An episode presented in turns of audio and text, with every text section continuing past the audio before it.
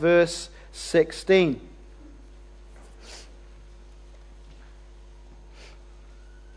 In the same way, let your light shine before men, that they may see your good deeds and praise your Father in heaven. So, all the way through the Sermon on the Mount, Jesus is implicitly teaching, and, it becomes more explicit as we go on, that when we become uh, followers of the Lord Jesus, there's a radical change of identity. That while we're living in this world uh, and maybe citizens of a specific country, we have also then become citizens of, of heaven. And more than that, we've actually, uh, through trusting Jesus, we have become much loved sons and daughters of God. We get to call him Father. And this identity change uh, calls for a lifestyle change. That this new identity uh, is to be reflected in the everyday ways that we act and think and speak and live because we are children of God, because we are citizens of heaven. And he's calling his disciples to live in such a way that um, it reflects on the character of this God. Let your light shine before men that they may see your good deeds and praise your Father in heaven. He's calling on them to live in a way that is not natural. That's not just the normal way people react. So that people end up saying, What is so different about you? Why did you behave in that particular way? That's so unusual. The only thing they can put it down to is the fact that you're, that you're a Christian that, that God has done something in your life to make you live differently, that they may praise your Father in heaven. Well, that is the, that is the context here. And of course, Jesus was very honest with them. Uh, some will praise God, but others will persecute them for their faith. And yet, even in dark times of opposition, they can still be shining lights. Now, let's turn to these challenging words of chapter 5 and verse 38, which is where we've got to today.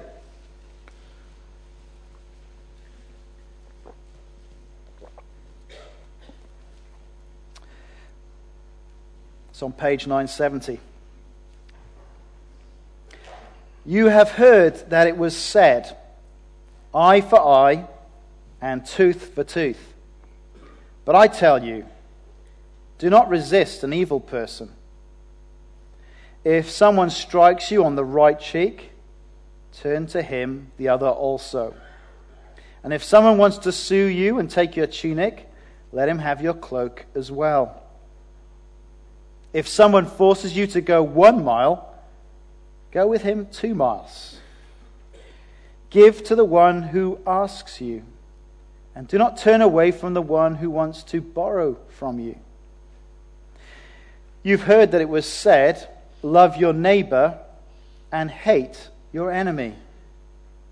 But I tell you, love your enemies and pray for those who persecute you that you may be sons of your Father in heaven. He causes his sun to rise on the evil and the good, and sends rain on the righteous and the unrighteous. If you love those who love you, what reward will you get? Are not even the tax collectors doing that? And if you greet only your brothers, what are you doing more than others? Do not even pagans do that? Be perfect, therefore as your heavenly Father is perfect. This is God's word. So he, the Lord Jesus, gets on to this part which is dealing with really the topic of revenge and uh, how we treat our enemies. Now, what does our culture tell us to do about this? Um, what do Hollywood blockbusters tell us to do? Um, well, in a word, there's a movie coming out which basically spells it out retaliation. If um, someone hits you, you hit back harder. That's the point, isn't it? Hit them back so they'll think twice about hitting you again. If someone you love gets hurt, uh, well, the person who hurt, hurt your friend or your family member, you make them suffer. Retaliate. And really, our entertainment culture kind of celebrates this sort of payback violence and brutality. Uh, for the mildest reason, you can go out there and uh, cause absolute chaos in uh, Hollywood movie land. Now, of course, this is nothing new. Uh, you can read about this from the very beginning in the book of Genesis. Uh, Cain, who killed his brother, well, Cain's descendants just got increasingly worse and worse. And one of Cain's descendants was a guy called Lamech. And Lamech uh, records a song of him boasting to his women, where he says, uh, I have killed a man for wounding me, a young man for injuring me. If Cain is avenged seven times, then Lamech 77 times. That's the culture, isn't it? Hit him back harder, make him pay. Now, God's law that he gave to uh, ancient Israel was actually there to protect them from this sort of um, escalating violence that can happen in revenge. Uh, wicked things happen, and uh, people tend to respond with even greater wickedness in response. And so, God, when He gave His law to the Israelites, uh, described a, a, a limit to how people should be involved in responding in revenge. And that's what we have there recorded in verse 38. You've heard that it was said, eye for an eye, tooth for a tooth. This actually was a very humane law. It was about limiting uh, the sort of um, justice that could be meted out. Uh, if someone sort of punched your tooth out, uh, that wasn't an excuse for you to smack him in the head with a baseball bat and crack his skull. No, it, it should be limited. And in fact, it quite quickly developed that uh, people could pay their um, punishment through financial uh, things. So rather than actually uh, having your eye gouged out, you could actually pay some money uh, in, in, lieu of that. Now, that's a great contrast, of course, to the unjust nature of, of Sharia law, which is practiced by certain Islamic states. Uh, that teaches that if someone uh, is in, caught in the act of theft, you should chop their hand off. Something which is uh, way over the top compared to, I mean, what, what would you have to steal to be worth chopping your hand off? That to me is completely unjust. But God's law was there to, to stop this revenge escalating and growing in blood feuds. Now, what is Jesus, why is Jesus quoting this as a tradition, verse 38. All the way through Matthew chapter 5, he's been dealing with the traditions of what people taught about the Old Testament. Why is Jesus uh, challenging, uh, what is he challenging here in verse 38? And it seems to me that it's, it's, it's that he's challenging the way that they'd taken civil law, something that was to be practiced by the state, by uh, magistrates, legal authorities, and they were applying it to their own personal dealings with others that the teaching had developed to such a point that people say, well, it's okay. Uh, you can be uh, obeying God's law, you can be a righteous person uh, by taking justice into your own hands. It's okay to take revenge. And so, if someone slights you, if someone injures you and attacks you, then you, you, know, you don't hang about waiting for the police to turn up and sort that. You just sort it out yourself.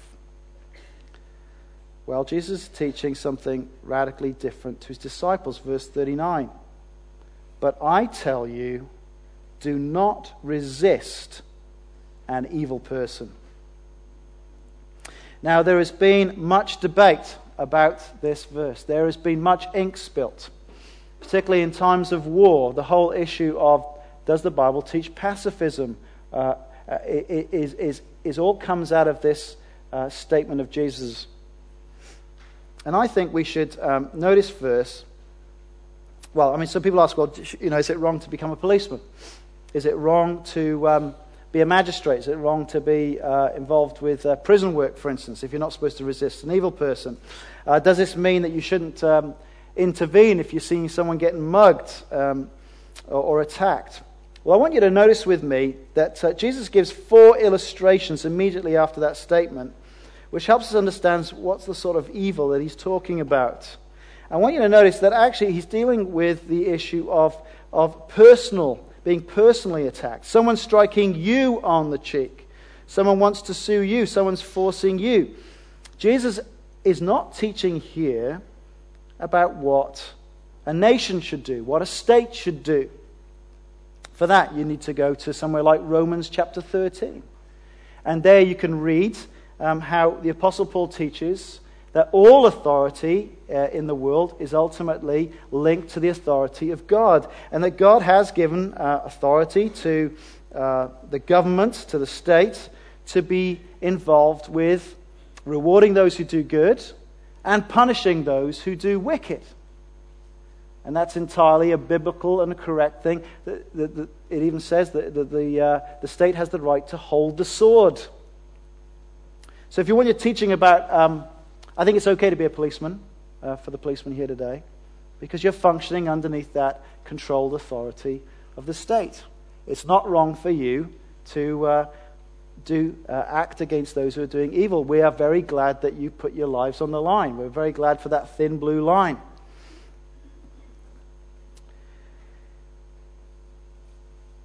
I, for one, am not convinced that the Bible teaches pacifism. Uh, if someone breaks into my home in order to harm my family, I think I have a God given responsibility to defend and protect my wife and my children. In fact, uh, I, I'm, I'm told that I'm to love my wife as Christ loved the church and lay down his life for her. I should be willing to lay down my life if, if that's what it takes to protect my wife and children. So I don't think that this actually does speak about pacifism. But what it is speaking about is how should you respond as an individual? I think specifically how you should respond as a Christian when someone is um, attacking you, when someone is um, coming at you for being a Christian that in those situations, instead of demanding my rights, instead of uh, demanding redress, the loving response might well be non retaliation. let's just think about these four illustrations to see the sort of evil he's talking about. So, verse 39 if someone strikes you on the right cheek, turn to him the other also. Now, it's worth knowing that um, this is not really talking about someone trying to kill you this is not someone trying to commit uh, GBH, grievous bodily harm on you. Uh, the back of a hand slapping someone's cheek was a form of insult in Jesus' day. And so, what's going on here is, is somebody insulting you, and that was the gesture that they used.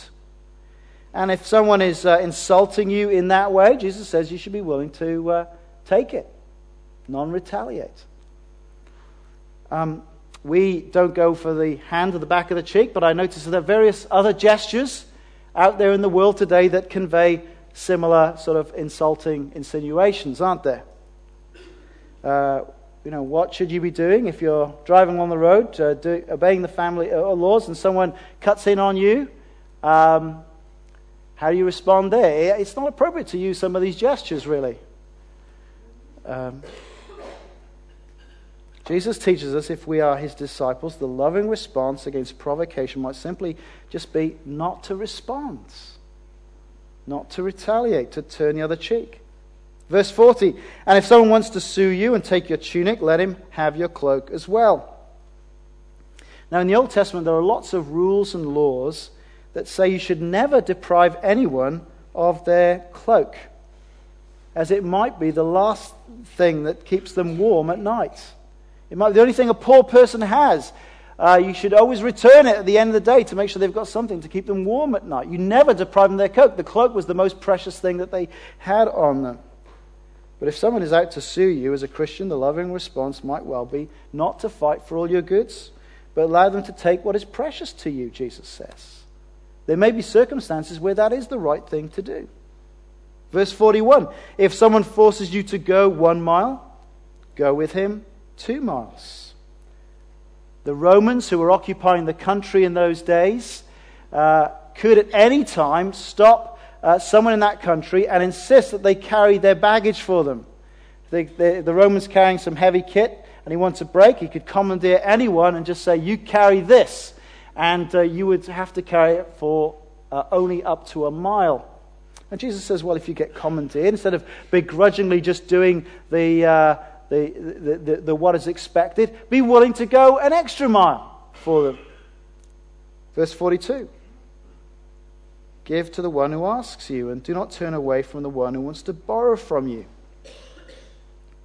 There are times when, when disciples will respond with generosity when it will lovingly serve those who ask. Now, this is radical teaching, isn't it? This is radical teaching. Um, does Jesus really expect us to live like this? And the answer is yes. And that's why I've included the next section. Verse 43. You've heard that it was said, Love your neighbors and hate your enemy. I mean, this is, this is a twisted uh, tradition that they had corrupted from the Old Testament teaching. Nowhere you're going to find a verse that says, Love your neighbor and hate your enemy, but this is what the tradition had developed to. Uh, the, God's word says, Love your neighbor as yourself. Uh, and people have shortened that to, well, you can love your neighbor, but who is my neighbor? Let's limit that down to my neighbor. So I'll make sure I love them, those who are in my tribe, those uh, who are uh, maybe next to me. But basically, I can get to hate everybody else. That's how the tradition has developed. But Jesus says to them, no. Verse 44 But I tell you, love your enemies and pray for those who persecute you. Do you remember how Jesus was going at this exact issue when um, someone said to him, Well, who is my neighbor? And Jesus told the parable of the Good Samaritan, didn't he? Quite galling. The Samaritans were the, were the group that they loved to hate. How terrible to be taught ethics, to be taught how to behave by your enemies. The Good Samaritan who goes and finds the man beaten up on the road, and, and, and, and, and while all his compatriots had gone by and ignored this body on the road, the Good Samaritan had taken him and cared for him and paid for him to be put up in an inn and paid for some medicines and care for him. Well, Jesus was getting this, this exact issue. People wanted to narrow down who was their neighbor so they could get away with hating their enemy. But Jesus says, No, but I tell you, disciples, love your enemies and pray for those who persecute you. And I think that is the context for these four illustrations. Uh, the radical different responses are in the context of evil enemies who are persecuting you for being a Christian, for being a follower of the Lord Jesus. Insults, confiscation of property, of money, uh, forced labor might well be the experience of those who are being persecuted. And in those circumstances, Jesus teaching that uh, the response of his disciples might well be to lovingly serve their neighbors in these ways that they're willing to turn the other cheek, allow the confiscation of their goods and money, and go the extra mile. Remember how this sermon starts back in chapter 5. Look back at verse 11. We got these Beatitudes. Um, and Jesus personalizes it in verse 11 specifically to his disciples. Blessed are you when people insult you, persecute you, and falsely say all kinds of evil against you because of me. Rejoice and be glad, because great is your reward in heaven. For in the same way they persecuted the prophets who were before you. When Christians receive all this sort of hardship and opposition, persecution for being disciples, Jesus say, rejoice because actually it means you are the genuine article. You are a real follower of Christ and there really is a great reward for you in heaven. See, I, I can put up with my goods being confiscated now because I know that this is not all there is. Life is short. Uh, eternity is long. I, I, I will receive a great reward. I think that's the perspective, that's the context, that's the environment of this, uh, this challenging teaching. We are called, uh, when we're persecuted Christians, not to retaliate, not to give back as we have received, as a form of active love towards those who don't deserve it. See, when Christians respond in this way, they're showing themselves to be genuine children of God who bear the likeness of their Heavenly Father. Look at back at uh, verse 44 of verse 45. Uh, well, love your enemies, pray for those who persecute you, that you may be sons of your Father in heaven. He causes his Son, remember who, look there, who Who owns the son? It's his son.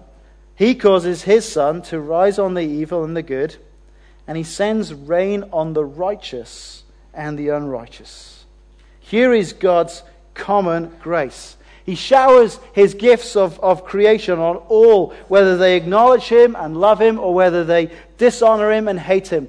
Uh, the sun shone beautifully yesterday for everybody uh, in Edinburgh, whether they were religious or irreligious, churchgoers or not. This is the common grace of God. This is what God is like. He's so generous.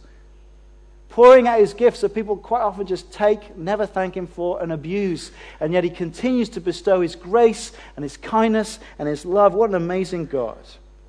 And when we respond with love and grace to those who don't deserve it, we're being just like him. We're being just like our heavenly dad. And we can actually reflect the glory of God in his great generosity by how we behave. Now, to love those who love you, well, that's entirely natural, isn't it? That is, uh, that's normal. Everyone does that. Jesus points that out. Even the despised tax collectors, who were despised as the lowest of the low because of the way they collaborated with the Romans and the way that they kept extorting money off people, well, even the tax collectors, Jesus says, uh, show love to those who love them. Uh, verse 47 even the pagans um, greet their brothers. There's nothing remarkable about that. You know, the, most violent gangsters and mobsters in time have always been nice to their mothers. You know, that they take all their goods and spend them lavishly on their kids doesn't make them great people. That's, that's normal. That's what that's natural. But actually, to, to love those who are your enemies, to love those who are insulting you, to love those who are confiscating your stuff off you because they hate you for being a Christian, that is divine. That is supernatural. That, that is evidence that there's something different going on in this person that you just can't explain any other way than God is involved. Who can live like this? Has anyone lived like this? Well, yes. Jesus Christ lived like this. Uh, we're going to see as we work through Matthew's gospel that he practices what he preached. And uh, we, we read earlier, Isaiah 50, that, that, that, this prophecy that one would come who would. Um, endure suffering and mockery, his back being beaten, because he was conscious that the Lord would not let him be dishonored. And Jesus came and offered his back to those who beat him.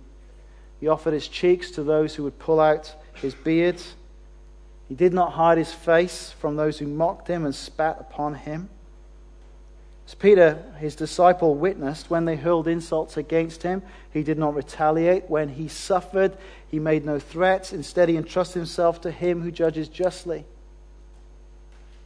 The angels of heaven must have just been straining to go down there and smack everyone who was touching the precious Son of God.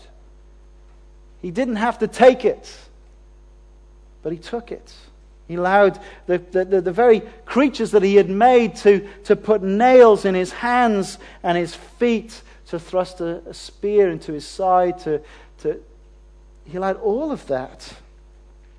And on the cross, he looks down in agony and he prays on those who met such violence and hatred against him. And he prays, Father, forgive them, for they don't know what they're doing. Incredible.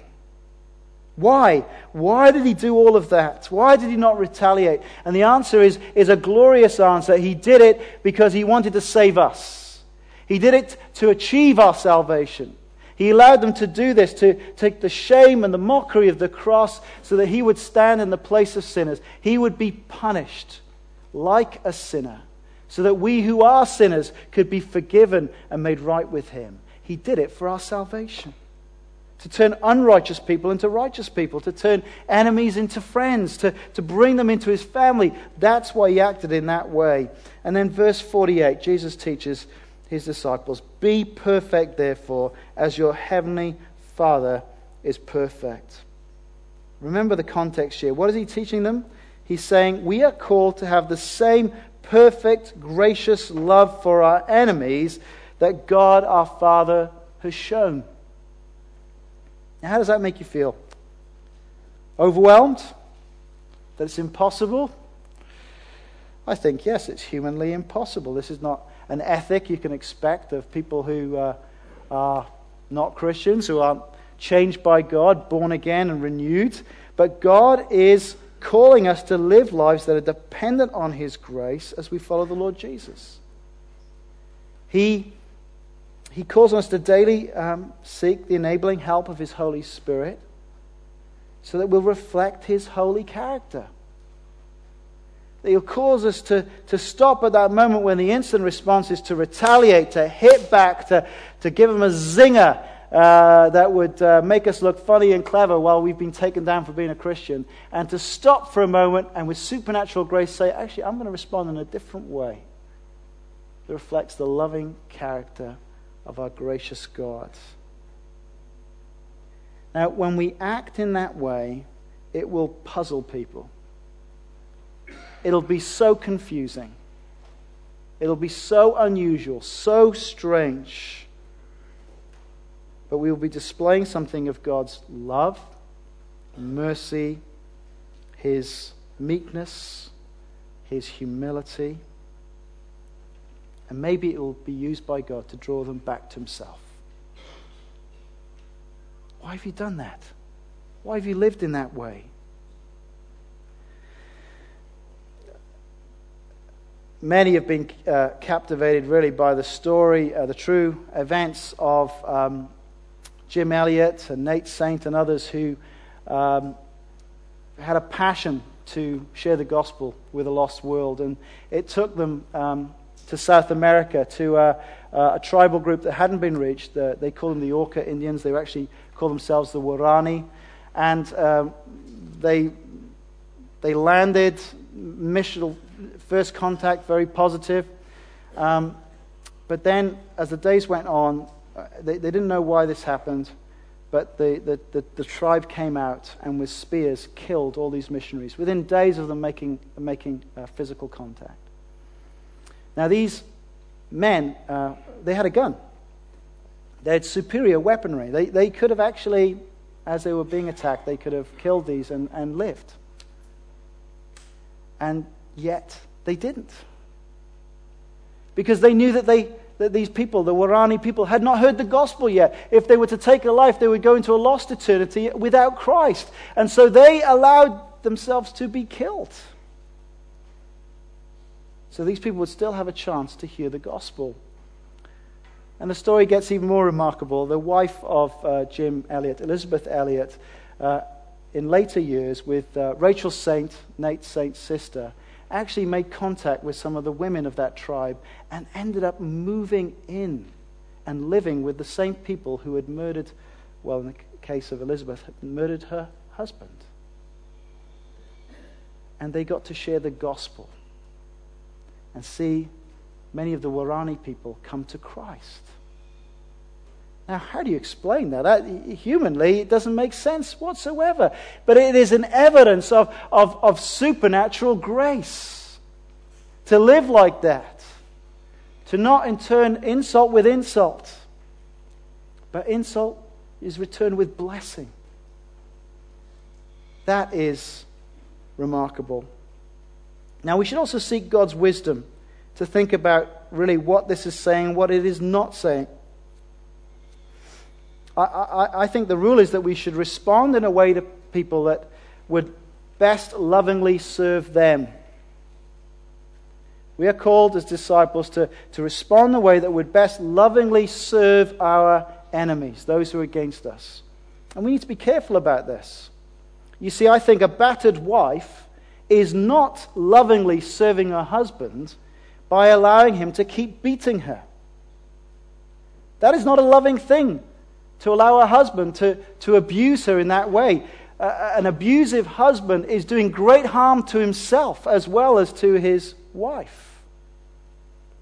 The loving thing for uh, an abused spouse might well be to allow their uh, husband to feel the full um, consequences of their behavior and remove themselves entirely from the home until that spouse can learn to control their anger and their violence.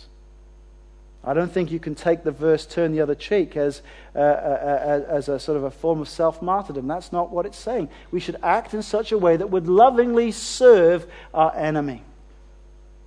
Someone who works with homeless people will tell you that it is actually not loving to keep giving money to beggars on the street who are only drinking themselves to death. That is not loving to do that. Uh, it, it is not uh, loving your uh, people to keep, you know, giving money to those who basically are professional beggars who are fleecing people. That is foolish. There may be situations where someone needs money and you know they're genuine, and, and the call uh, as a Christian is to genuinely act in compassion and grace, but we're not called to be stupid. A, wife who has been abandoned by an unfaithful husband is not wrong to seek legal protection so that she's not robbed of all her assets and left destitute. But what this is saying is that the Christian disciple who's living to reflect the glory of his heavenly Father, to reflect the grace of Lord Jesus, will be willing to give his body, his clothing, his service, his money, if it will lovingly serve his enemies that they may come to know God themselves. It's not just the Lord Jesus who says this. This teaching is, is deep in the New Testament. Let's turn to one other place, to Romans chapter 12. You find this on page 1139.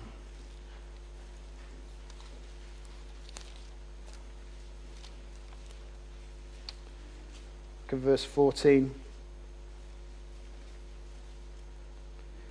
Bless those who persecute you. Bless and do not curse. Look at verse 17. Do not repay anyone evil for evil.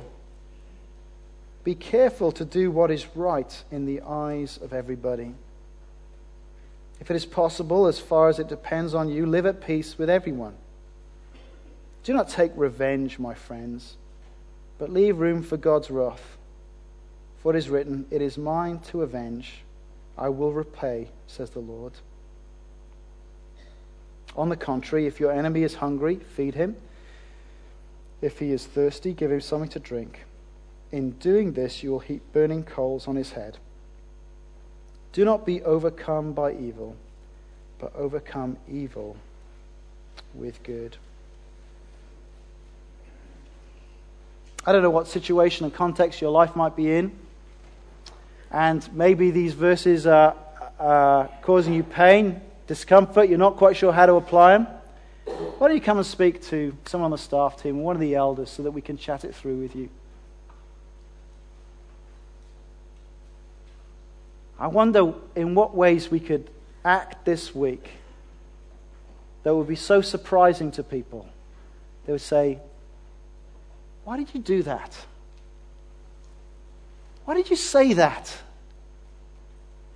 Why didn't you hit back? Wouldn't that be great to have opportunities like that this week? That we can say, do you know what? God didn't treat me like that. He's forgiven me so many wrong things that I've said and done. He showed me with grace and mercy, and I've, I've experienced the love of Jesus. Can I tell you about that? What exciting opportunities the Lord may open up. Let's pray.